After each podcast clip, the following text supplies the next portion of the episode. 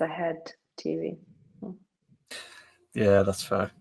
Mm. I suppose it's yeah. Is is there is there much in the way of like English language TV over there, or is is is it all just It's all by German. default in German? Yeah. Yeah, it's all German.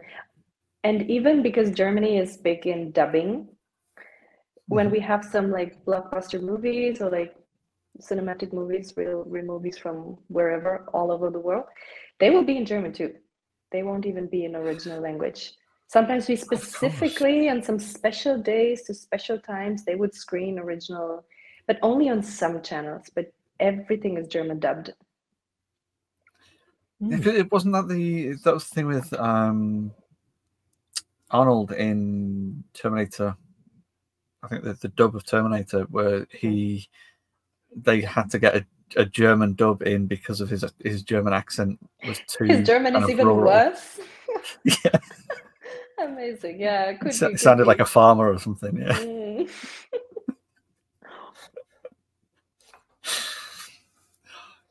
I used, I used to work with a German head teacher, and apparently she never, I never heard her speak any German.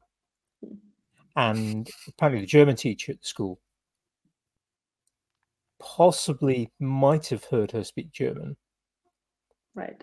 but kind of the German teacher could get away with just about anything, and the kind of the this the kind of decision amongst other people was that the, the German teacher had actually identified that the this head teacher who kind of presented with quite a posh English accent for somebody who was not British possibly came from a, not a very nice came with a bit of a rough German accent. I'm not sure the best way to Mhm. describe it. Kind of sort of almost like you get regional accents in the UK that are kind of maybe looked down upon to a certain extent. Right. And we kind of get we, we kind of got the impression that maybe this the German teacher was getting away with things like that, getting away with things because they knew this and almost was holding it over the, sort of the, the head teacher as kind of a yeah let me get away with stuff or i'll tell people that you're actually from a really common part of germany and not at all posh like you pretend you are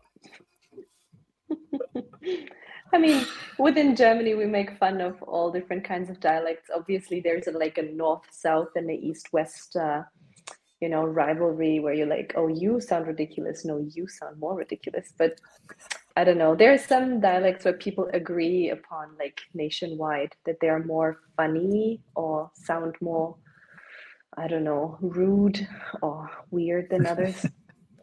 but yeah. Hmm. there's a hell of a lot of parallels between uh, the UK and Germany in that respect. Right. Yeah, and we have tons of different dialects. There must be hundreds. Like you can go from one village to the other and it's going to be different. Mm. You've probably Yeah. got the same issue. Mm. Yeah. Absolutely, yeah. Kind of the density of population that just didn't travel outside of their own little bubble. Right. I saw I saw I saw something on might have been Instagram a few weeks ago, and it was somebody. It was one of these kind of uh, reels where there was some Americans sort of saying how they you know they traveled like four hours to go out for dinner, and they were sort of saying about hey yeah that's like yeah what yeah oh I've got a friend in Bournemouth and yeah I found out that Bournemouth is like four hours from London and yeah going and it was like and somebody a British person kind of went and said it might be four hours, but that could be a million miles in terms of kind of what's Mm. happening. A, you're not going to be able to travel from Bournemouth to to London in four hours because of the traffic, for starters. Getting anywhere on the M25 is going to automatically add three hours to your journey. Then there's the whole thing about kind of yeah, actually the different every county and even even that you say different villages. Yeah, it's like the one village you won't talk to the people in the village three miles down the road heaven forbid you know that, that's kind of like they're completely different species you know they, the accents are completely different and that's just the kind of way you know britain's sort of grown up Uh, Yeah, I mean, like where where I grew up in the, the kind of the northwest of, well, yeah, northwest, but uh, Liverpool and Manchester are the, the two kind of sort of rival cities up in that that way. Um, you know, again, lots of kind of stuff went on around World War Two in terms of the, there was a, a, a site kind of in between the two of them that was um, a, a, jumping off point, if you like, for like American planes coming over. So there's a lot of uh, influx of Liverpool and Manchester coming into that area, but they still had that same rivalry. And the, it's the rivalry's gone on for hundreds and hundreds of years. But you always kind of grow up with this known rivalry between the two. And then I, I moved when I was in my teens. I moved into that kind of that town in between the two and it's it's a mix of people that were displaced during World War II in, into there. So it's it's a kind of a melting pot of both the big cities, and even still, you, even though these people have you know second or third generation on growing up in that that town that's a mix of all of them there's still that kind of ingrained rivalry despite the fact that you're constantly mixing with them it's utterly pointless but it's just kind of it's the way it's been. It's the way it shall always be. right. Mm. they're like 20 miles apart. It's ridiculous. Right. I mean, the two, one generation back, too definitely, but even one generation back, people just stuck within their village in a certain lake. Mm-hmm. You know, they, they wouldn't move away. And then just like since, I don't know, when this whole let's study abroad, let's go somewhere started and people, like young people actually started to go somewhere else. But my family already is a melting pot of dialects and weird mixtures of like all over the places but now i'm so far away from my village and everyone else is still down there in the south so people stick usually with their with their yeah small towns and it's it's really cute and i i also i admire if people want to you know preserve certain dialects there are even people who write mm. books within that dialect to kind of keep those stories and those specific things because they can die out quite fast, right? And it's not just yeah, the way people pronounce stuff, it's also completely different words for things, right? So it is quite fascinating. And then even in some dialects, some words, yes, right, right. Some dialect uh, words, specific words, even have then some weird connections to completely different languages. And you're like, oh, that's where you got that from. So you have German, and then in the dialect, suddenly you find like, I don't know, a French word, a Polish word, an Italian word, and all these things where like, eh, makes sense. That, that one traveler who brought that in with one shipment of something 150 years ago and it's stuck. Yeah, yeah. Yeah, yeah I, mean, I, grew up, I grew up in South Wales, which is a lot of, I mean, South Wales is quite, obviously quite big, but the southeast Wales, there's a lot of valleys, and the valleys are quite separate. So you get different accents, slight variations. There's somebody outside of the valleys, they would they would just think it was a valleys accent. But if you grew up in the valleys and, and sort of you you'd recognize the sort of differences. But there was definitely a difference also, not just in kind of the accents, but in the the way people talked and we, uh, for example, there's a lot of uh, Italians moved to sort of South Wales, um, sort of pre World War Two and, and post World War Two. So that that had quite an influence as well. So look, yeah, quite a lot of ice cream parlors. Um, but then there was because you know the history of Wales and the way you know, the Welsh language was almost eradicated but little bits of it kept. And certainly for somebody my age, because I was, it was a few years after I kind of, when I became an adult, schools started teaching Welsh again at primary school. So a lot of people born in the kind of 90, late 1980s uh, and through effectively become bilingual. Um, particularly if they kind of keep it up. A lot of people don't, but if, you know, if they keep it up, you know, there's a great potential to become bilingual. But even when I was young, and, and obviously before I was, we had something what we called Wenglish, which is where Welsh words started to come into English, and so you you get phrase you get phrases that would you you'd be speaking English, but then you'd throw in a Welsh word. Mm. So a common one, particularly as, as a child, you know, you, you might get somebody kind of yeah, a parent might come come have a cwtch, C W T C H, and a cwtch. What? A cwtch, C W T C H. Basically, it's Welsh for a cuddle. cute. A kind of, yeah. So it's kind of, and there, there are other words like that as well, where you kind of, you know, other words get sort of thrown in, and sometimes the words would be amalgamated, so you get partly an English word and partly a Welsh word together.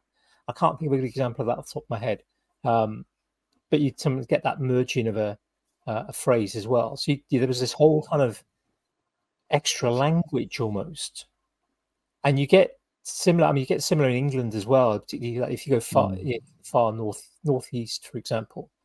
Yeah, it can be really difficult to understand, uh, not just in terms of the accent, but also the phrases that people use, and that can yeah, vary. that kind of Scots influence down into yeah, kind and the kind of yeah the full the full on Geordie English. Yeah, yeah. By the way, with the cwtch, it's quite cute because cuddle in German is cushion. So cwtch and cushion is not too far. Yeah. So there you have another connection. Yeah. So Welsh maybe could be interesting. Welsh is, I mean, Welsh is an old language, so right. yeah, it may well have borrowed mm. from, um, yeah, some of the sort of the older Germanic languages, which often then led to sort of modern. Essentially, German. it's really old Celtic, isn't it? Really. Mm. Yeah. So yeah, that makes sense. Yeah, Welsh is one of the oldest European languages. Mm. Um, yeah, interesting stuff. Language, isn't it? yeah. Right. I enjoy it. It's been it's been my main thing my whole life. Studied languages, continue to learn languages. I love it. And you, the more you look into it, the more you discover like some weird connections that are mm. so funny. Connections between, you know, things that you would never have thought have something to do with each other. So it's great. Yeah, I, I think there's there's obviously you know certain obvious connections with stuff like trade routes or mm. traded commodities that have similarities in in words and things. But yeah, I think there's there's some really interesting. Um, I, I chat to uh, a guy at work the other day who's recently started with us, and he's uh, Hungarian, but now lives in South Wales. Hungarian so, is wild. Exactly, because there's crazy uh, Hungarian, Estonian, and Finnish all have yeah. uh, similarities between the three, even though they're geographically. They're one language a, group, yeah. Yeah, but there's a jump away from from Hungary, mm. and that's yeah, very bizarre. Mm-hmm. So Finnish is supposed to be very hard, isn't it? Very hard language to learn. It looks so cute. It looks so cute. All the little dots. Yeah. yeah. Too many of those umlauts. you think German is crazy? They are more crazy. They use all of them. I thought for a while I thought there was uh, there was a, there's an Instagram uh, channel uh, which I can't quite remember the name of, but it's a British guy who's been living in Finland for yeah twenty years or so, and he sort of talks about kind of the the, the Finnish language and, and some of the idiosyncrasies of the Finnish language and sometimes he'll be like, I can remember once he, he put up some like five words, and they they looked identical, but each one had a, just a very slight variation in how it was pronounced, and, and they meant five completely different things. mm. And just yeah, you would not want to get someone that I can't remember things again. Memory poor. I can't remember what they were, but some of them you would not want to get them mixed up. Right yeah, it'd be quite embarrassing to get them mixed up. Hmm. Yeah, an old, an old friend of mine from college. Yeah. Sorry, go on, Pia. Mm-hmm. Please, please, Jamie, go on. I was say, an old friend of mine from college. He, um, him and his wife were both learning uh, Cantonese because she was, um, she worked in a, a Chinese restaurant, and he would do deliveries so just you know, she was learning it sort of passively by working in the kitchens and stuff with the Chinese chefs, and he was learning it just for the same kind of you know through osmosis with his wife, but then because he was doing deliveries as well as kind of a just trying to ingratiate himself with it. And he's saying that there's uh, a couple of times where you, you, get the phrasing ever so slightly wrong, and it drastically changes to a, you know, something that that might sound to us, to our kind of bland ears, you know, kind of sounded no different, or you know, you could lose it in an accent kind of thing. But to, you know, rather than thank you for the delivery, please may I eat your pet horse? Yeah, yeah, something like that. Yeah. You I mean- so said that there were a Hmm. few that were uh, just just close enough that you know if you if you picked that particular phrase and got it wrong, you'd be punched in the chops. You know, Right. straight into um, some some bad slang and things like that.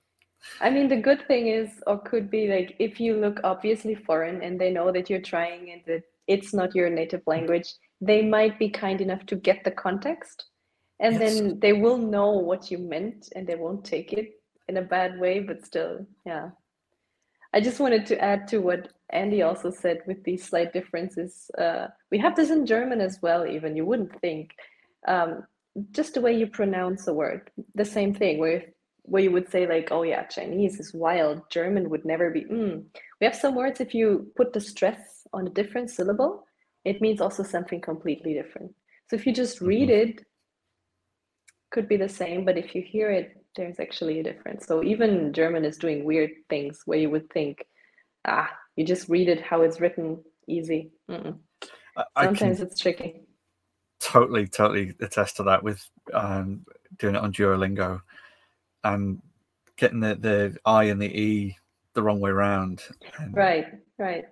One is just a long E and the other is something completely different. And then, yeah. Also, there Yeah, are many words that just have this switched up as the difference in those words. So for for and I, it's like, what is it? But what languages do you have on on uh, Duolingo? I, I you just learn just the German. just German? Okay, I thought you do some other crazy things. Maybe who knows? No, I, I when I first signed up for Duolingo years ago, I did look at Esperanto. Right. Um, just for no other reason than because it's Esperanto. Um, I don't know anyone else who knows any of it I other was than going to say, Red does anyone actually use? I said, does anyone y- actually use it? Right. In fact, no, tell a lie. There was a guy who, again, I was at college with, so 20 odd years ago, that um, his school was some super religious school. I think it was nuns. Um, and he was Esperanto as his first language, Wow. Interesting. quite crazy. Yeah. But Jamie, did you have any like French or Spanish at school? Like any of those Roman languages? Yes. Yes. Okay. I did. I, I did French, Latin, and ancient Greek. Okay, so then Esperanto must have been like easily understandable, right? Or did you? Yeah, How was this? Because I haven't touched it I- I've all but- kind of struggled with languages, but I, I think part of it is self-imposed by telling myself that I struggle with languages. So that's it's, more it's only. Well, yeah, it's only it's from having so many German friends that I've, I've sort of thought, oh, you know, maybe I can give this a go because at least then I can, you know, I've, I've got people I can speak to, or I can not feel as stupid speaking with. You know, I mean, at of thing. least on paper, it looks similar enough sometimes. There are a lot of words that are basically just the same. So that's that helps if you already know English. German is easier than for others, but still, yeah, Taxi. crazy things. no, other things as well, like I don't know, bank and book and buch is not too far, or whatever else we have. Yeah. We have so many internationalisms now. Like in Germany, nobody speaks a, a single sentence without using at least one English word. So we're getting there. Mm. I, on behalf of England, I can only apologise. Nah, it's it's fine. We had these discussions always like, is it something bad happening to the language, or is it just something that how a language works and evolves? And there have always been two sides. Like, are these Yeah. influences bad, or do we just accept it as something that we as humans just naturally do? And I think it's fine. I I don't struggle with it.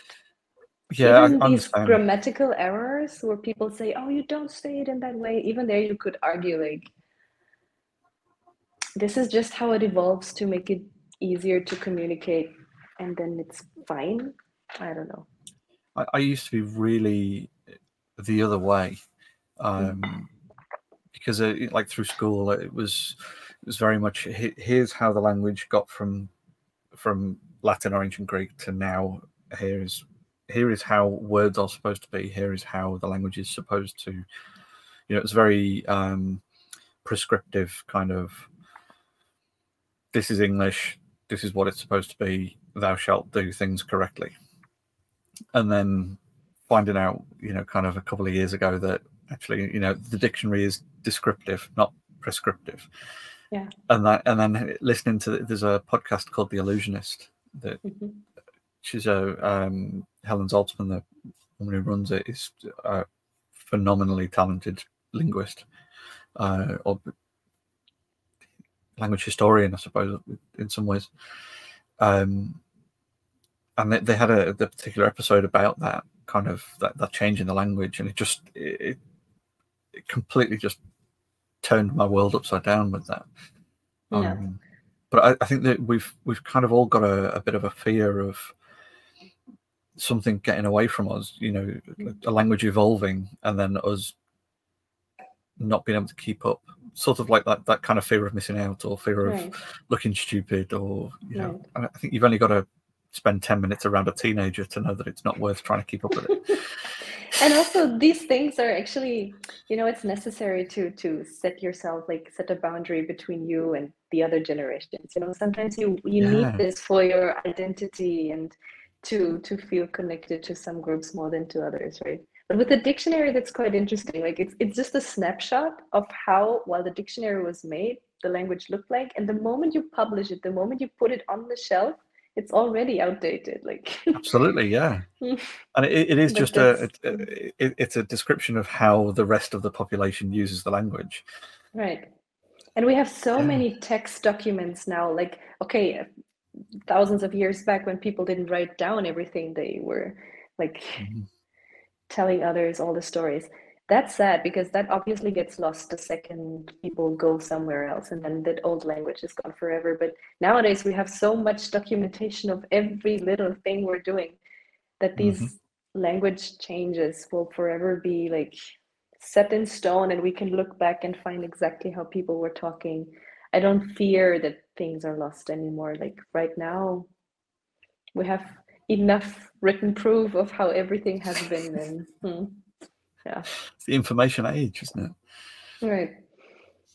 There's um uh, talking of that that sort of the the separation between the generations. Um, there's a, a comedian in the UK who he was talking about that kind of generational jump in terms of things like text speak, um, and saying how his his generation and, and the kind of the that kind of similar age bracket we're of that age of typing a text message out in in full english or you know in the full Right. language. But the the young generation are using text speak. So it's all the the you know shortened phrases and numbers and representing words and all that kind of thing. But then he noticed that his his parents the generation above started doing the same thing Mm. and it was because we'd also kind of had that same bracket of having technology and growing up with you know this kind of modern technology so like his parents generation got their first mobile phones to keep in touch with the grandkids so then the grandkids who are doing the tech speak are the ones who taught the grandparents how to use the phones Right. so it's sort of in this bubble in the middle where the, the generations either side of him are, are using text speak and he's the only one kind of still still speaking in proper proper sentences and paragraphs and proper grammar you know. Right. But I can I can feel this difference. Even though my mom and my grandma they both use WhatsApp, they're texting, they're using their smartphones, all right, and they are connected to like even my grandma watches YouTube videos to learn dance steps or to learn whatever a, a song on the recorder or I don't know. Still, like when I talk to them, because usually the whole day I talk to people who are more or less my age, and then when I'm on the phone with my mom or my grandma, I suddenly realize that I have to think before I talk. Like I have to consciously think before I form a sentence because I know if I talk with them like I talk with my peers, they would not understand half of like all these slang from those memes, you know, things that are like yeah common like generational memory or like things that we all like all these insider jokes I cannot talk like this with my parents. They would be like, "What is she saying?" So I have to consciously stop myself. Wait, can you say this in proper German and without using weird insiders from like the internet because they're not that deep into this. I, I, love that phrase of uh, uh, generational memories because that is mm. that is so on the nose for what it is. It's that kind of shared experience, isn't it? Yeah, yeah. So how many languages do you speak, Pia? I mean, if we talk only like properly speak in a way that I can actually function 100% in those languages, then it would be four. But if we're talking like uh, small talk and other little things, or at least like knowing about the language and having used it in some context, then it would be eight, I think. Yeah. Ooh. But I'm still working on it. This is not the end. Let's see. So what's the what's the four? German, English, Polish, Polish? and Czech. Okay. Nice. Hmm. Because I studied those and I've lived there and I've studied them for long enough so that I can actually actually use it in real life. But then I've also learned uh, to read and write Russian, so I know the Cyrillic alphabet, and I can use it at least to some extent. But it's different enough from Polish and Czech that it does not help and then Norwegian. And uh, then I learned Slovakian, which is so close to Czech that in practical use it's almost not distinguishable. So I wouldn't count it. And at school I had French and Latin, which I can still understand, like when it's written somewhere. But talking with a French person, you should know this is a challenge. yep. Yeah. And then I've also started learning the Hindi alphabet a few weeks back because I work for an Indian company and half of my colleagues speak Hindi. And then I just, because it's on Duolingo, not all languages are there, but at least Hindi is there. So I understand the alphabet as well. It was like, like a kid making up your own like secret language when you're writing letters with friends. You're like actually looking up, oh, how is like, oh, if you don't even have the same alphabet, it's a real challenge. You first have to actually yeah. learn to read, like a five-year-old in preschool. Mm-hmm. You're learning to read. It's such a challenge, but yeah.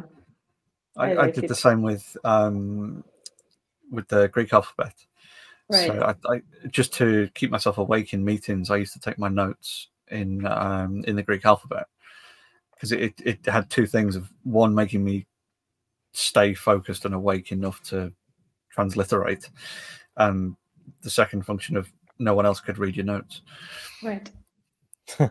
so you wouldn't write it in Greek, you just would write English words but using the Greek letters. Use, exactly. Great. Yeah. Okay, okay. I mean half of the letters maybe someone could distinguish, but there are some yeah, Is it enough that makes you weird, not able to yeah. just read it straight away? Yeah. Mm-hmm. But I did this with Russian because I could not write Russian, but I can write the Russian letters. So then I would write with my uh, co-student some secret notes that uh, the other language teacher should not know or the other students shouldn't know. It's fun. Fantastic. You become a 10 year old again. yeah, I, I, must admit, because um, with saying about like Norwegian, obviously we, you know, we have our mutual Norwegian friends. Right. Um, and watching you, uh, well, and Rasmus, yeah. but Watching Friends you and Rasmus. yeah, sorry. we love him really. But um yeah, seeing you reading a Norwegian script and knowing it, it's not a language that you are fluently speaking, but being able to just read something that was essentially conversational Norwegian just just baffling to you know it's uh, it's a very cool thing to see. I mean it is of course it's it's close enough to german that even someone who has never seen norwegian before could distinguish some words could find out some things. It's not completely alien but still there are some weird things in there as well. And uh, i by far don't understand everything but at least it's now at the level where i can like have some basic conversation, small talk at least. You can But yeah, pick context out of it. Yeah. Mhm. But it's also, I feel like if you grow up with a, if your native language is like a world language, if your native language is one that everyone speaks, Mhm. then of course you're like, okay, why like get into this so much, right? And German is a language that everyone worldwide makes fun of. So I Yep. Fairly quickly started to to hide my Germanness and I enjoyed speaking other languages and I enjoyed knowing other languages because first of all, nobody understands German. Like you you move around like a few hundred kilometers and nobody knows what you're saying. So you need to speak other languages as fast as possible. Mhm. And then also it's not a very attractive language to to many ears.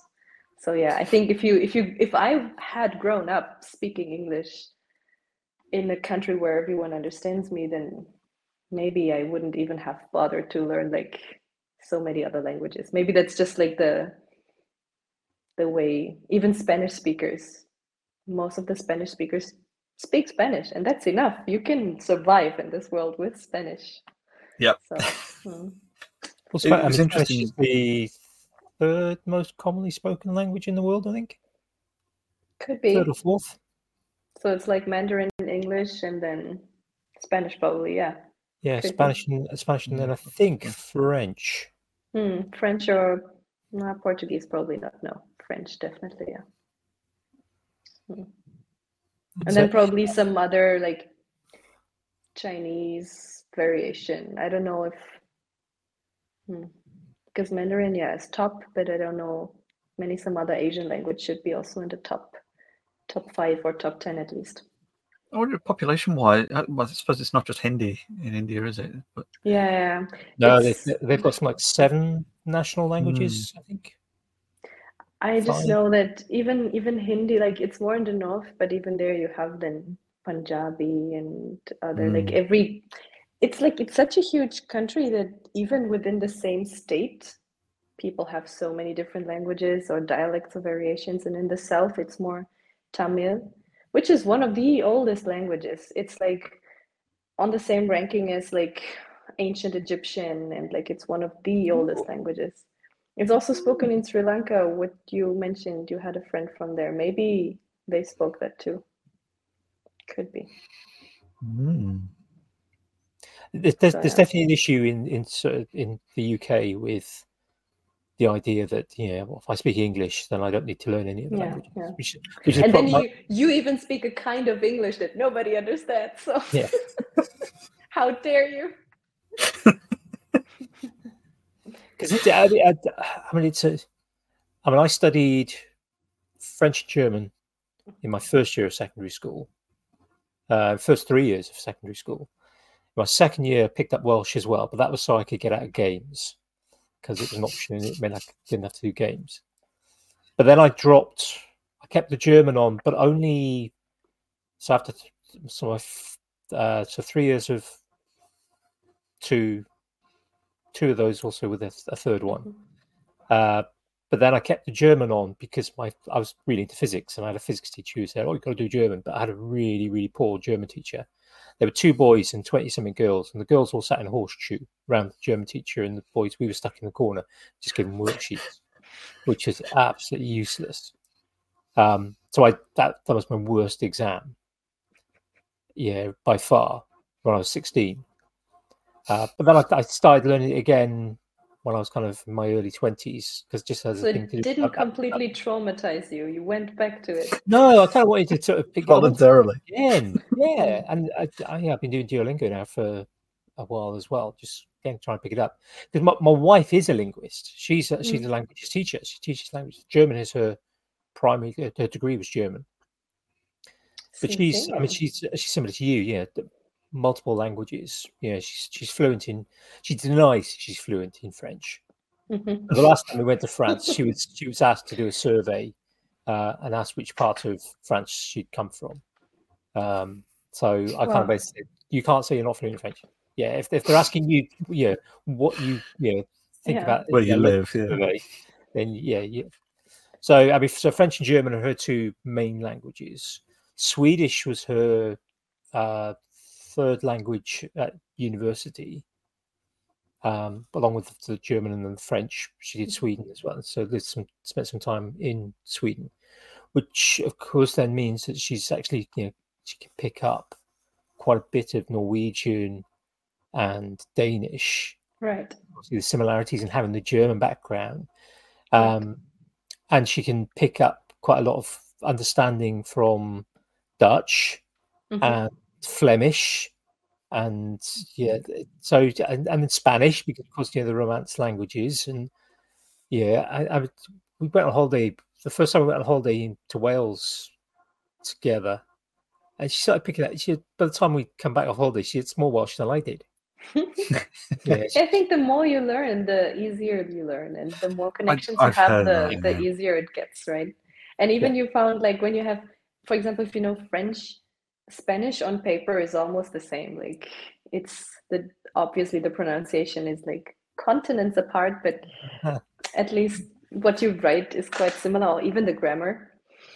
But yeah, it helps if you already know a language from each family, and then the others from those Mm. families are quite what fascinated me so much was when I had linguistics at university, we were obviously talking about those language trees and how these languages evolved and which branch is coming from where and how through some, you know, huge movements in the past, the languages were traveling among continents, like not only trade routes later, obviously, but first, like there were some huge movements of nomads going like Mm. traveling thousands of kilometers over time bringing some influences. And I knew that all the European languages are called like you have some some Indo-European or Indo-German. So you know, okay, there is a connection coming from some like Sanskrit roots or like from from traveled from India somehow and mixed with the European tribe mm, languages, which I knew as a theoretical concept, but obviously I had no contact with it whatsoever.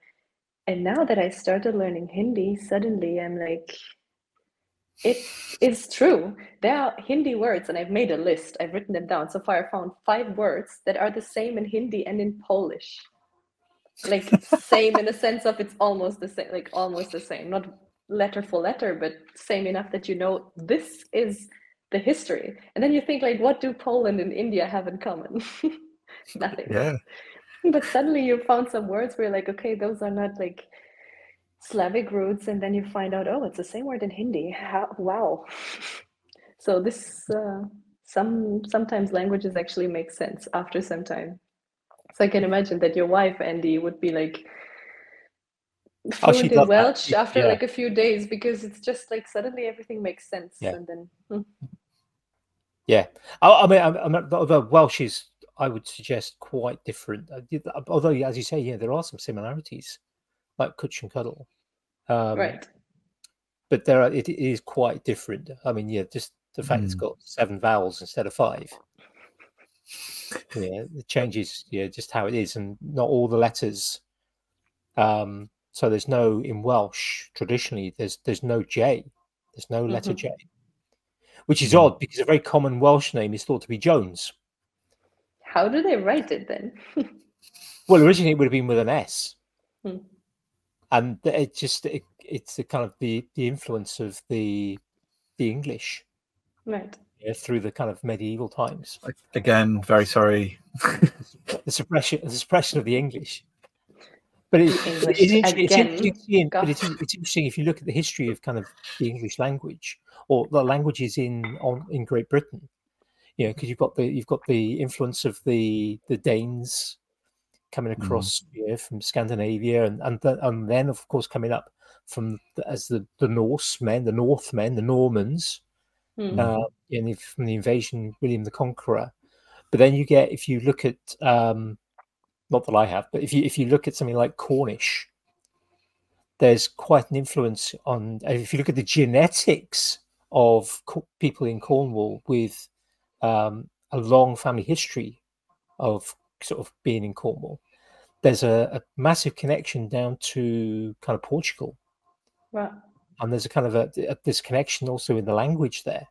right But then you get the the other one that I came across recently as well was if you uh, go around the world and look for places where there is kind of um, mining infrastructure. So digging in the ground, Mm. digging tunnels, digging holes in the ground.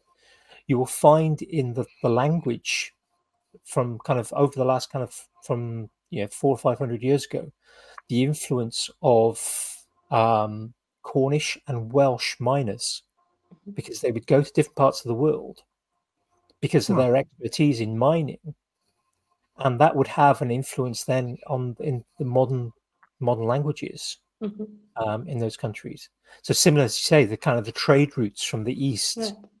Um, and kind of bringing and the variations the other one is the variations in trade routes so Hmm. chai and tea effectively Yeah. are the same thing. The division across The Europe division- of who the uses division- this and who yeah. uses that. the vision is based on which travel Hmm. route. So chai came over land, but Right. tea came by sea. yeah, yeah. Ah, It's it's it's a fact. It's it's Right. really really fascinating. And then so many times you have like just basic politics, like in all these Slavic countries, you have countries that use Latin alphabet and countries that use Cyrillic alphabet. It's quite like 50-50. Mm. And, and then you think like, why? Uh, especially since the Cyrillic alphabet makes more sense for a Slavic language. It's way more economic. Yeah. You can produce like a long sound with like one letter, while if you use Latin alphabet, you would need four letters to produce that sound. So the Cyrillic alphabet is quite like perfectly shaped for those languages. But then you had these two churches, right? You had like the Eastern and the Western church. And based on what that ruler in that country was feeling like, who they would want to be influenced by, or what kind of language or power structure they would want for their country, they chose the uh, the other language, right? And then some people were like, okay, we want to distance ourselves from the Eastern Church, so we take the Latin Mm. alphabet. Which now, especially in Polish, people struggle with because they have like five, six consonants in one go without a single vowel. And you're like, ugh, why would you go through this if the Cyrillic alphabet has like one sign for this? But it's like purely a political choice. It, it doesn't make sense, like, other than going with one certain type of religion or one certain type of, of style, right? So that's also hmm. it's now just making me think of the whether we could adapt the English language for the O U G H Mhm, uh, mhm. chunk because that can be pronounced. That group of letters can be pronounced seven different ways right. depending on the word. So if we had that as a as a single letter, how we could simplify English, that would You mean to, to distinguish it. between like through, Those seven extra go, letters. and tough and whatever you've got Exactly, going on there? Right. Oh, That, a the rough bow. struggles of English students. Yeah. Wow. Mm, We loved those growing up. Yeah, a rough, rough bow. Yeah. Yeah, and it, the, We the need place in the UK called Loughborough, which has got two of them in Ah, it, pronounced two different right. ways. Oh yeah, English city names like uh, like location names are the worst because you never know how to pronounce it. If if it's words like normal English words that you use, then you hear them a few times and you got it and you automatically do it right. But with these location names, you don't hear those in songs, you don't hear those in everyday speech. Yeah. So you look at something like Bicester. I don't know, oh yeah, and you Yeah, Bicester would Bicester's be a great one. Yeah, I S T E How do R you rather than B-I-C-E-S-T-E-R. pronounce- I C E S T E R. like Leicester or or all of these shires, which could be like words. Ugh, yeah, no well, clue. I mean that, that's a perfect one of, of if you know the origins. Hmm. So anything with like Esther or Sester is uh, an old Roman settlement. right. So anything that ends in that is going to have those kind of Roman origins. So it, it's that chunk in history, and then there's a load of uh, kind of Anglo-Saxon influence for uh, another group of towns and cities, and then there's the Norse influence as well. So that, that kind of, or you know, kind of uh, Danish and Norse influence on the on a, another group of cities again. So uh, yeah, there's there's uh, not quite rules to it, but there is a there is at least mm, sort of a pattern. Right, right. Yeah. Obviously, I think like if you live there for a while and if you've heard some of those names, you will figure out those rules and then you know how to pronounce a word even if you see it for the first time. But until then, we will pronounce it in ways that it will curl your toes in the wrong way. right. So yeah. Yeah, it's the ask trap. That's all it Yeah. Well, like, that was it. A, a friend of mine is um, South African. Um, he uh, he moved from South Africa to the UK back in the year 2000, and he was a truck driver. And one of his first kind of you know jobs was it was basically handed a map and told to drive this truck to Leicester. And he did exactly that. He was told, "Go to Leicester. It's on this motorway. Turn off at this point." and he rang his boss up like really early in the morning. He's like, "I'm, I don't know where the hell this Leicester is. I'm, I'm at a place, place called Leicester, but you told me to go to Leicester. Where the hell is it? I'm at the junction you told me to go to." And sort of had a, this, you know, his boss chuckling down the phone at him, calling him a, a few very Trust me, it's name. the same thing. Okay, if you say Yeah. so. pretty much. Hmm. It's like you're there, turn left. It's fine. It's fascinating thing, isn't it? It really, it, I mean, it really, it really is. But it's. I love it. I could like my two of my like my two best friends. They also studied languages, but they studied Roman languages. So she's from Brazil. She speaks Portuguese. He's from Germany, and he studied Spanish and Portuguese. And both of them studied then French and Romanian and like all the Roman languages you could think of. They've touched at some point, and they like when they come to visit me or I visit them, we will talk about languages and we go deep. It's like some serious like nerd talk. Like, what did you learn? What did you learn? What connections do we find? And even there, we found some weird connections between Portuguese and Polish, even culturally, or like the way they live their religion, the way they prepare their food, or the way they just pronounce certain consonants. Like this, this way that you sometimes feel like Polish is just a, a bunch of sh sh sh sh. Portuguese is the same. Like if, if a Spanish person goes to Portugal, like the European Portuguese, I mean, because Brazilian is completely different again, Mm. then you feel like some weird connections. And then we would sit there and discuss languages for hours. And this would be our only entertainment for the evening. So there's no end to this. I f- I forgot the name of that one. that, Uh, For what? the, that language that uh, Richard was telling me about from the talking mining in Africa. Um, thinking of the Afrikaans, but um, yeah, the, the the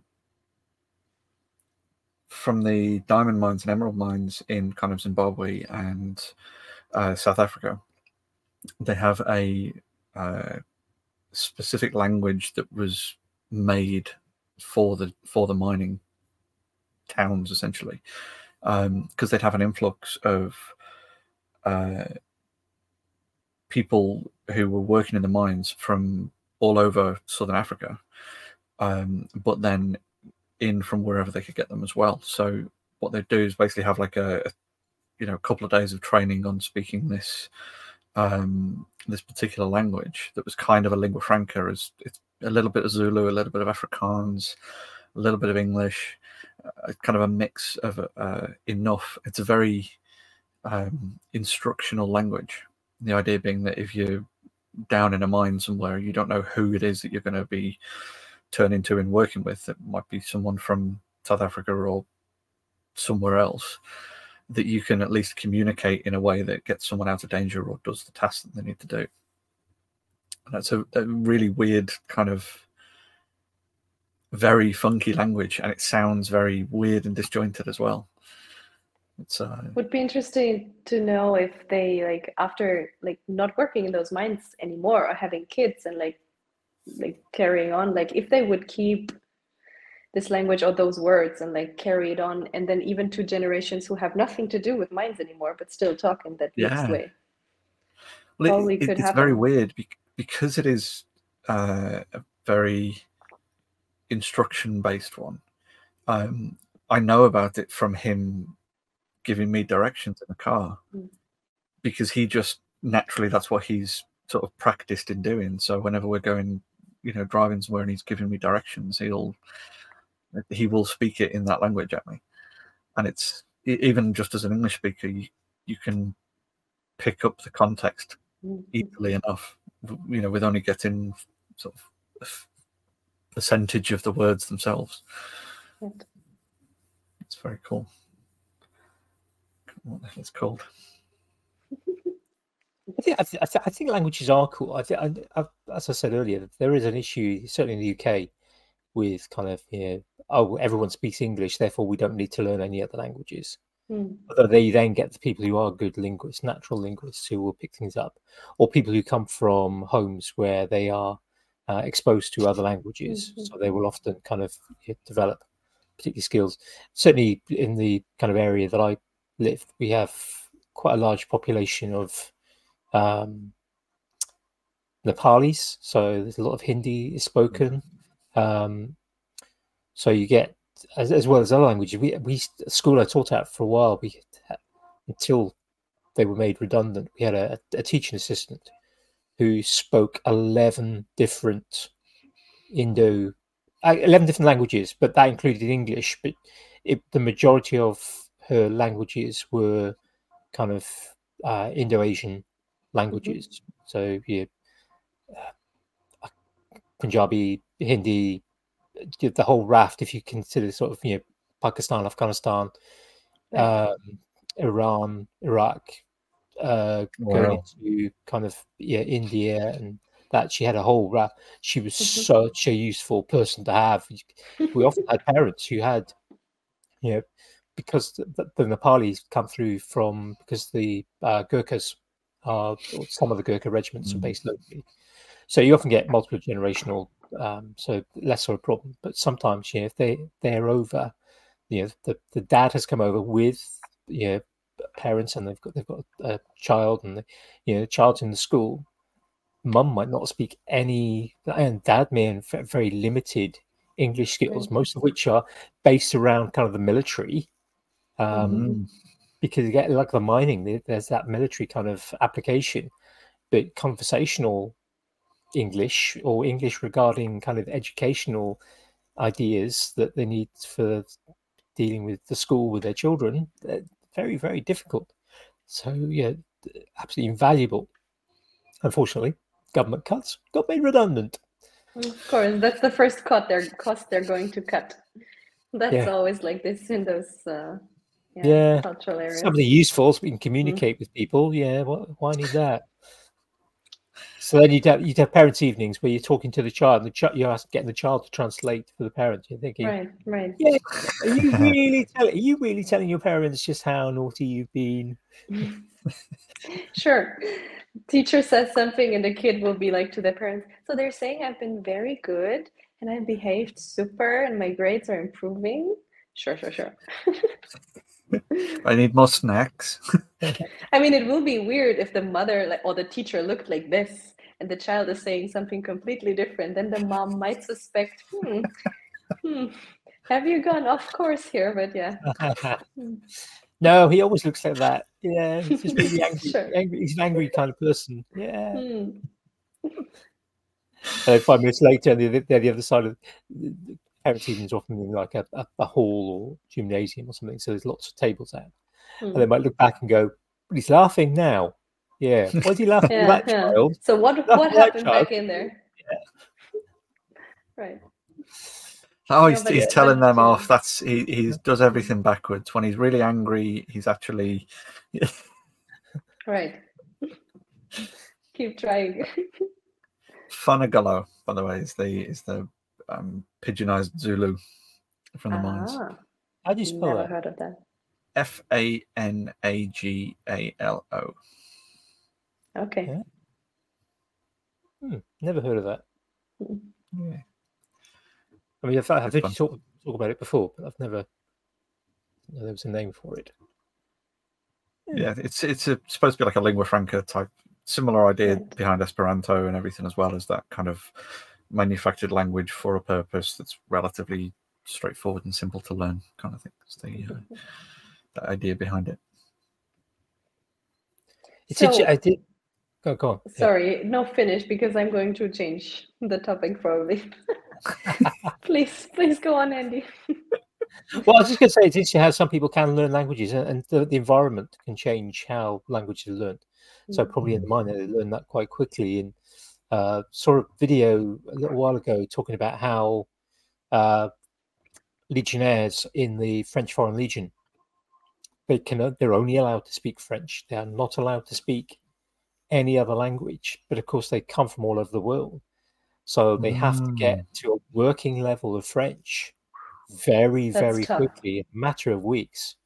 Well, I think I, I think it kind of possibly helps the fact that yeah, if they don't get it right, they get beaten. But yeah, that's what we're used to. I don't know if this motivation helps for everyone, but yeah. Incentivized. Yeah.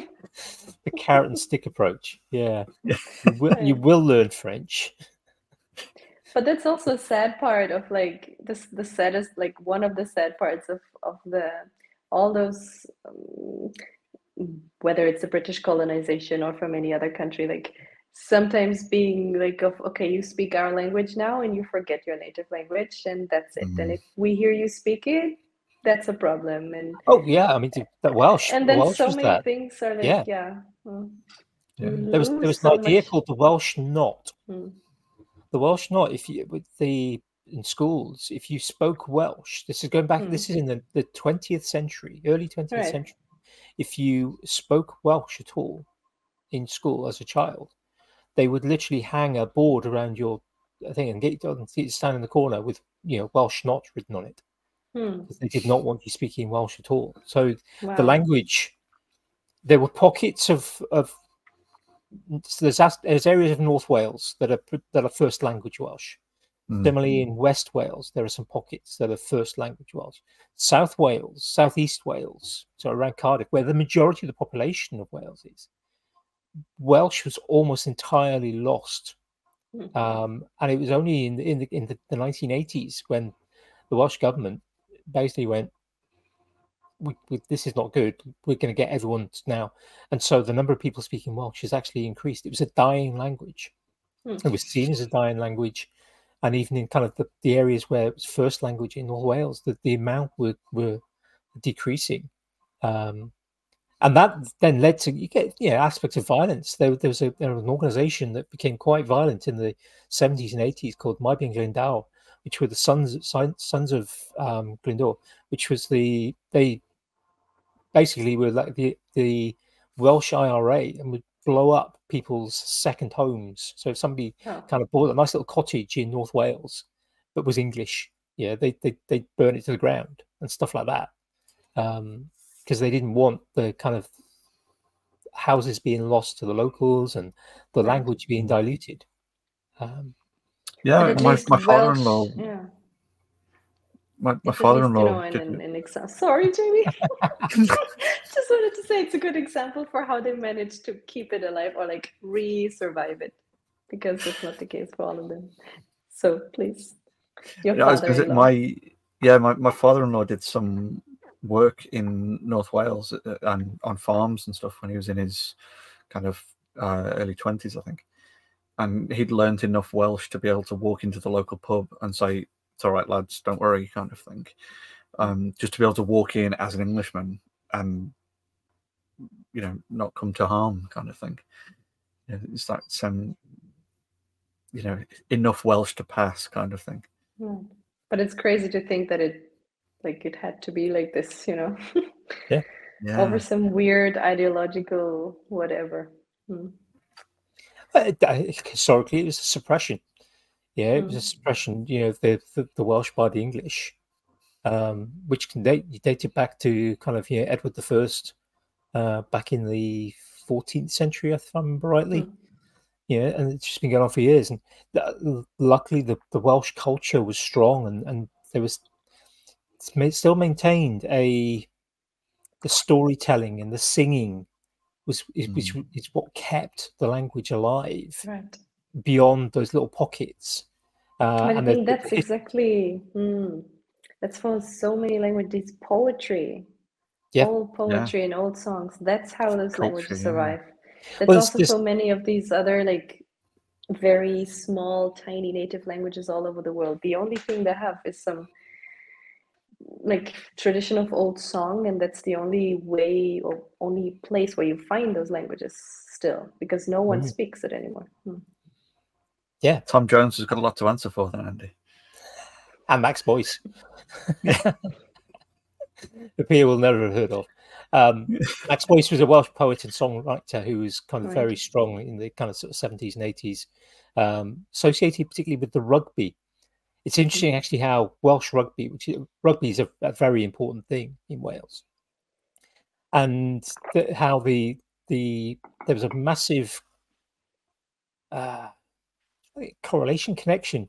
There, there, there's a an event in, in in Wales called the Eisteddfod, which is a kind of a, a collect a, a, a coming together and celebrating song and poetry, um, and you literally have this. You have little events all over, but there's a national Eisteddfod. Uh, with thousands of people now come together, and they, it's all in Welsh, and they celebrate the Welsh language and the Welsh culture, uh, and poetry and song. And Wales is sometimes known as the land of the song, and that kind of spread into kind of rugby. So when kind of you get like a rugby match in, in the sort of 60s and 70s, um, you'd get the kind of the the supporters would join together, and, and it still happens now, but it, it really kind of kicked off in the 60s and 70s and into the 80s they would celebrate and, and encourage through song. And some of that would actually be in English, but some of it would also be in Welsh. Um, and so that actually kind of kept the kind of the, the language and the culture alive, um, even where other areas it was being suppressed and not being taught in schools, for example. Uh, it's, Right. yeah, it's, it's fascinating stuff. But you wanted to change the topic. Yeah. I first of all wanted to ask if I can get up and get myself some more water before I die of coughing. I mentioned before I'm having a cough now. It started. I'm working on it, breathing deeply. But yeah, I wanted to ask what you guys have been up to the past weeks, like maker wise. What's your latest? What are you working on? What's happening in your lives in these Okay. depressing, dark times? You know, what keeps Yeah. you motivated? You know, in a way that you're like Once we're an hour in, this is probably our kind of attention grabber as well. 'cause Well, the- at the end of the main, main sort of uh, part of the show, before the after show, uh, we sort of talk about our attention grabbers. So that's probably a good thing to sort of talk about attention grabbers, and then uh, we can swap over into the the after show for the Patreons. Um, so, Jamie, do you want to go first with kind of your, your attention grabber and what, what's Yeah, I mean, well, it, my kind of maker stuff uh, in the last kind of couple of weeks has just been a little bit of prep and trying to sort things out. Um, I, I took advantage of a of a, a sneaky Black Friday deal, so I've got a I've got a, a new toy on order um, of a, new 3D printer. So I've Mhm. been this weekend. I've been trying to kind of sort all of the stuff that's off camera, and try and make space and all that kind of prep for more making type stuff. Because hopefully that should actually inspire me to get back into doing a bit more. of That that's my my kind of plan. So a little, little bit of like pottering. would this be a, would this be a, uh, a high speed multicolor printer? Maybe. maybe. But uh, yeah, so I, I've been doing a little bit of just little bits of tidying up and stuff, and bits of sorting out little rolling carts and things for stuff, and organising paperwork and all that kind of bits. Um, but also for long time listeners that have had to put up with my servers and stuff whirring away in the background. Um, I'm also trying to uh, fix that problem as well. So a little bit of like tech nerdery, kind of making making new digital stuff in my uh, in my house. That's been kind of uh, it's been my my kind of I was gonna say focus then, but I'm not allowed to use that one, am I? It's my, Yeah, my That's yeah, also attention good, good winter activity, you know. You don't need Yeah, sunlight absolutely. to do those things. Yeah, putting hygrometers everywhere to see what's what's a safe place to put some technology and things. Mm. I could never. This is a mold paradise. I'm fighting against my humidity in the in the uh, apartment every day, ventilating and heating and trying to fight off the uh, the winter. I don't know if you can see it on Yeah. the camera, but I, I put one of these that was empty about three weeks, no, maybe maybe a month ago, and that is a significant amount of water that uh, Is that this with is. the salt block or what is it? These- Yeah, these so it's a salt block in, hmm, in the top, right. and that's pulled a good kind of. I don't know, half a liter or something out of uh, out of the air in here. Yeah, it's tricky, isn't it? You you kind of yeah, we we produce moisture just by breathing and add cooking and drying Yeah. clothes, and yeah, we want to kind of keep windows closed at this time of year because it's so cold outside, and trying to sort of balance heating off. Yeah, Hmm. it's, it's tricky. just before the show i put up some I, I put up some laundry and i just know i have to ventilate the hell out of this place afterwards because otherwise when i wake up tomorrow the windows are going to be completely wet it's horrible Yeah, we get I condensation. uh, if i had a balcony i would put my clothes outside even in winter but i can't and it's the worst Hmm. Yeah, Yeah, maybe i need it- one of those things jamie yeah, they're, they're pretty cool. I, I, I left it in here just as a kind of a test, and I'm quite shocked at just how much moisture it's pulled out of the air. There's been a, there's been a lot of um uh things in the sort of media in the past sort of year or so because the cost of living, the cost of electricity going up, and uh, gas and things like that, and people talking about yeah how difficult it is to kind of yeah heat your home and dry your washing and stuff like that. And over the kind of course of the past past year or so, I've seen some variation in kind of sort of things talking people talking about. Uh, don't, I'm not using a tumble dryer anymore because it's so expensive to run, and then people Mhm. talking about having if you have just an area and then you just you just let things dry with the heat of the room it's slow and you put a lot of moisture into the air and then you can get heated areas they're quicker and they, they don't they're not expensive to run it's not as expensive to run as a tumble Mm. dryer uh, maybe not quite so quick but recently i've seen several articles talking about having uh, dehumidifiers and using those and just having a normal area, but then running a dehumidifier. Again, much lower energy use than a tumble dryer, but dries the takes the moisture out of the air. So actually, then the the, the, the washing is drying quicker, um, and for a sense. ch- fraction of the price even of running a, a heated area, uh, and without the damp issues. So maybe look for a, a cheap dehumidifier. Yeah, yeah. There are even like these fancy ones, you know, from Dyson that also filter the air from pollen and dust and whatever stuff. Mm. I've only heard about those things, like these air purifiers that are like just taking through the air and taking out all the particles that could be like harmful for people with allergies. I don't know. I have never tested them. I don't know if they're actually great or if someone has experience with this, but yeah. A friend of mine actually just recently bought a humidifier because her apartment apparently is too dry. and putting wet towels on the on the heater is not doing it. So she actually bought a humidifier and I was like, Are you serious? Can we please switch our Swap. problems? Because like wha- how is this an issue?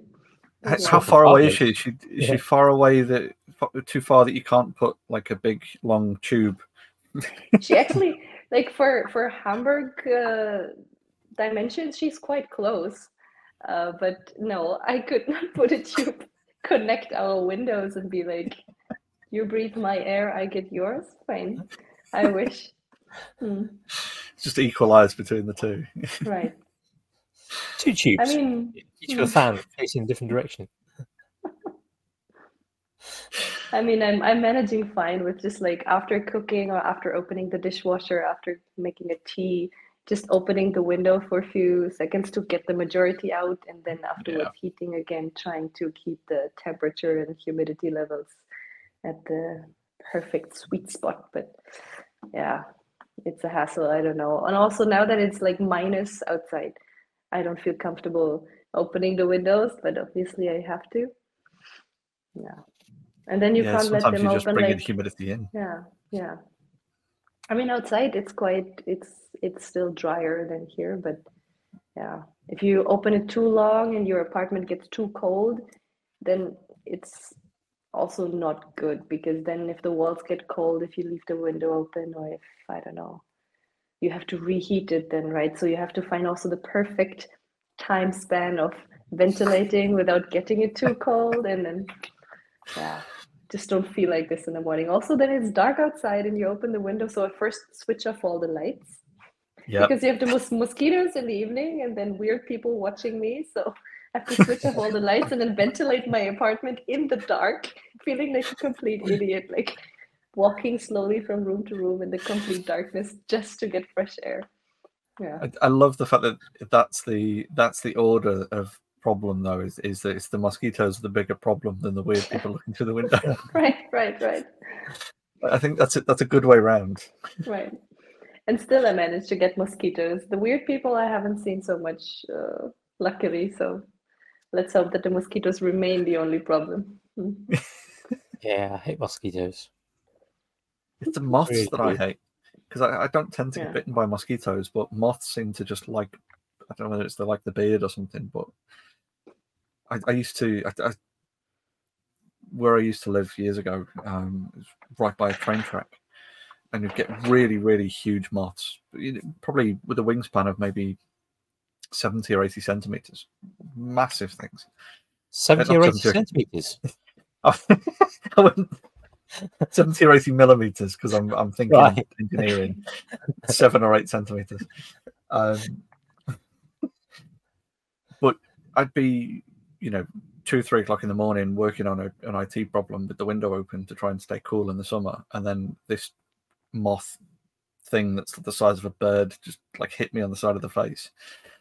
Yeah, it's just horrible, horrible experiences of being like completely in the zone and then are- something in a in a Those are sealed just room. shy butterflies. Those are just shy butterflies. You have to like. Yeah. Come on. They're like they're the fine when they're not moving. It's the- it's when they fly yeah. at my face that they I, I have a True, problem. true. I don't mind moths But so first, much. hmm.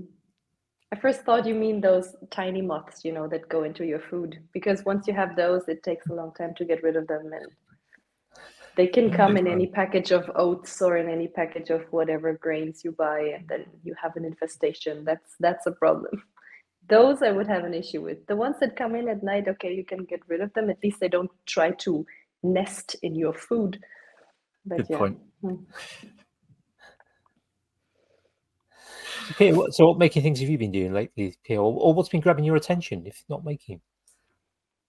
I mean, lately, luckily, this year has been a year full of maker meetings in all Mhm. shapes and forms. It started with Maker Central, then we had, then I went to Oslo and met uh, Rasmus and Richard, and then I went to, then we had the Maker Camp, and then we had Maker Faire in Hannover, and then I went to Oslo for the Skapa Festival. So it has been one thing after the other, which is great. And since Leo and I live in the same city, we've been hanging out quite a lot. Yeah. So that's great. And Roxy as well. And uh, Two awesome otherwise, since I moved to Hamburg, my most of my attention is working because back in Leipzig I had the the luxury of not having to work full time. I was a student. I paid basically no rent. And the rent in Hamburg is quite the difference. So yeah, it's mostly work right now. But small things here and there I enjoy, especially in winter. I enjoy knitting and crochet and sewing and all those things that you have to do inside, anyways. And handling Yeah. wool is not nice in the summer, so it's a good winter uh, activity. And uh, other than that, just like small, small things like helping to build a shelf here or building a small thing there, and like whatever I can squeeze into those three hours of free time between coming home from work, having to eat, and then having to sleep again before going to work. You know, it's like it's ridiculous. This life as an adult, but yeah, you know how it is. It's a it's a trap. Don't do it, people. Right. right. Yeah. adulting is it sucks. Yeah, don't do it. Mm. Yep. Right. What about you, Andy? What's been grabbing your attention? Uh, I have been collecting uh, clock repairing tools and books. I've got a couple of clocks because I want to try and learn how to repair clocks. Uh, so I've had a few things arrive this week, which has been good. Um, been dismantling, slowly dismantling some furniture in one of the bedrooms that I built uh, probably about 10 years ago. Um, because the room needs kind of redecorating and making Dismantling with a view to putting it back together, or dismantling? no no to, for kind of take a basically turn a child's room into an adult's room Hmm. uh, because yeah got grown up Yeah. children now um so yeah trying to make it so it looks actually something that they yeah is nicer for an adult um yeah rather than a, a high level bed with a desk underneath yeah so so that's been uh, that's been challenging um so yeah, it's been going on for a, a little while now. It's got there's there's quite a bit, a lot more to go because I can only do small bits at a time. Um, but yeah, so that that's been that's been my making side of things lately. Didn't get to Medshed this week because well, I've got my youngest has got a bad leg, so he's been have to be looked after. Hmm. Um, so sure, hopefully though, because of that, they won't be getting the bus to school next week. So I'll be taking them. So I'll probably get into the shed and do some bits and try and catch up with some organisation and tidying that hasn't been done because I wasn't there. So when picking everyone else's cock ups. I didn't say that. Yeah. Where can people find you if they want to find if they want to uh, to to in a nice way stalk you and find out more about the stuff you do? Where where's where can they find you and look at So stuff you've done? friend, friendly stalking is uh, always possible on Instagram, obviously, as Pempu making. I don't know if people can see what's written under my video, but that's basically it. That's the channel. The audio listeners won't be able to see it, but yeah. So then, the, they'll, the see the, they'll see the title. So they'll, they'll see the title. Okay, Same, great, great. same as the title of the show. We'll have your Making in it. And um, I mean, anything else? I mean, on on YouTube, the thing is, I think the last time I uploaded something on YouTube is three years ago. At some point during the beginning of the pandemic, when I still had so much time, and so you know, especially, I mean, you you you guys know it. Doing something already is time consuming, but then documenting it and then editing it and then Yeah. putting it somewhere, it's a whole different story. So. I was still hoping that at some point I can pick that up again. And I have so many ideas and there's so many projects lying dormant. Uh, but yeah, when, when, how? Mhm. But yeah, other than that, yeah, on YouTube You'll at find least a you way. can find old stuff. And then other than that, it's Instagram. But yeah, let's Cool. see. Working on it. I, I'm Cool. definitely enjoying the uh, the adventures in the stories and things. yeah, this year has been quite adventurous. I think I've never traveled so much. This year, I think I've been in five different countries in like a few months, which is crazy. But It's been wonderful to enjoying it so experience vicariously. yeah. I, th- I think you're the most travelled person that I know of that I've met that isn't kind of one of those sort of super famous um, folks that kind of maybe I am super famous and I'm just Well, having a super- double double identity, and I'm like some kind of weird German Well, I, Hannah I'm not. Montana I or was thinking, whatever. I was thinking people like Adam Savage, yeah, he kind of is, and, and the like, who kind of fly all over the place and Hmm. that. But I mean, those Actually- are other dimensions, though, you know, and and he probably gets paid for it, you know. I have to pay for Yeah. it myself. yeah, Mm. that's it's, it's not fair, is it? How the people who can afford to travel the Right. you know, can afford to travel the easiest. Uh, Good thing is though Europe Hey. is small and Hamburg Mm. feels like it's far away from everything, but at least to the northern countries I'm quite close, so it did work out quite well. But yeah, if Europe was only like a little bit bigger, count me out. I'm not getting far. I just have this one radius of countries that I'm going to, and that's it. Well, I think I think because you're in northern Germany, that, that's that's quite a good location in terms of being able to travel to various parts of the It, Europe. you would think that like Hamburg being a big city and having an airport and being still in a middle European country is close to stuff, but no, it feels you're super far away. I think it would, if you are maybe in Frankfurt or Munich or somewhere in the south, Mm. you're, I feel like you're much closer to stuff. I feel in Hamburg sometimes like on a remote island. I don't know why, but There's a lot of Germany in between everything. you Yeah. and everywhere south. yeah. especially like even my own mother is further away than you guys are from me you know or like Yeah. when i was traveling to uh, i was having this joke with rasmus like i saw him like five times in four months or something you know and i've seen my mother three years ago and she's in the same country you know like I, I think I've seen. yeah I think I've seen Rasmus more times than I've seen my dad this year. Right? See? What is with this guy? Rasmus is everywhere. Right. So, yeah. So, Hamburg is far away. My father did visit me a few weeks ago and he came by car from the south, which is like 900 kilometers. And he drove by car to visit me for a long weekend. And I should have just bought him like a train ticket because even if the German German trains are not like um reliable at least they're faster and cheaper than doing this by car but he insisted. Mm. and it's a crazy journey. No i uh, it's a long can't day. recommend. Yeah My on on the on the autobahn, yeah, a foot down, yeah, it's four and a half hours, isn't it? Yeah, ah, i wish i wish you forgot like the m was it 25 M twenty five, yeah, yeah so so german autobahn there are some nice little parts. But even if you even if you have like the fastest porsche and you can drive like 300 something in these little parts the rest of the autobahn is like a a continuous line of uh, construction work and uh, detours here and there and like hmm, it's not a nice journey no. You're standing more than you're driving sometimes yeah. That's definitely definitely the M twenty five. Yeah. I think it doesn't sounds a lot any like the M6. Yeah, it doesn't have any nice bits.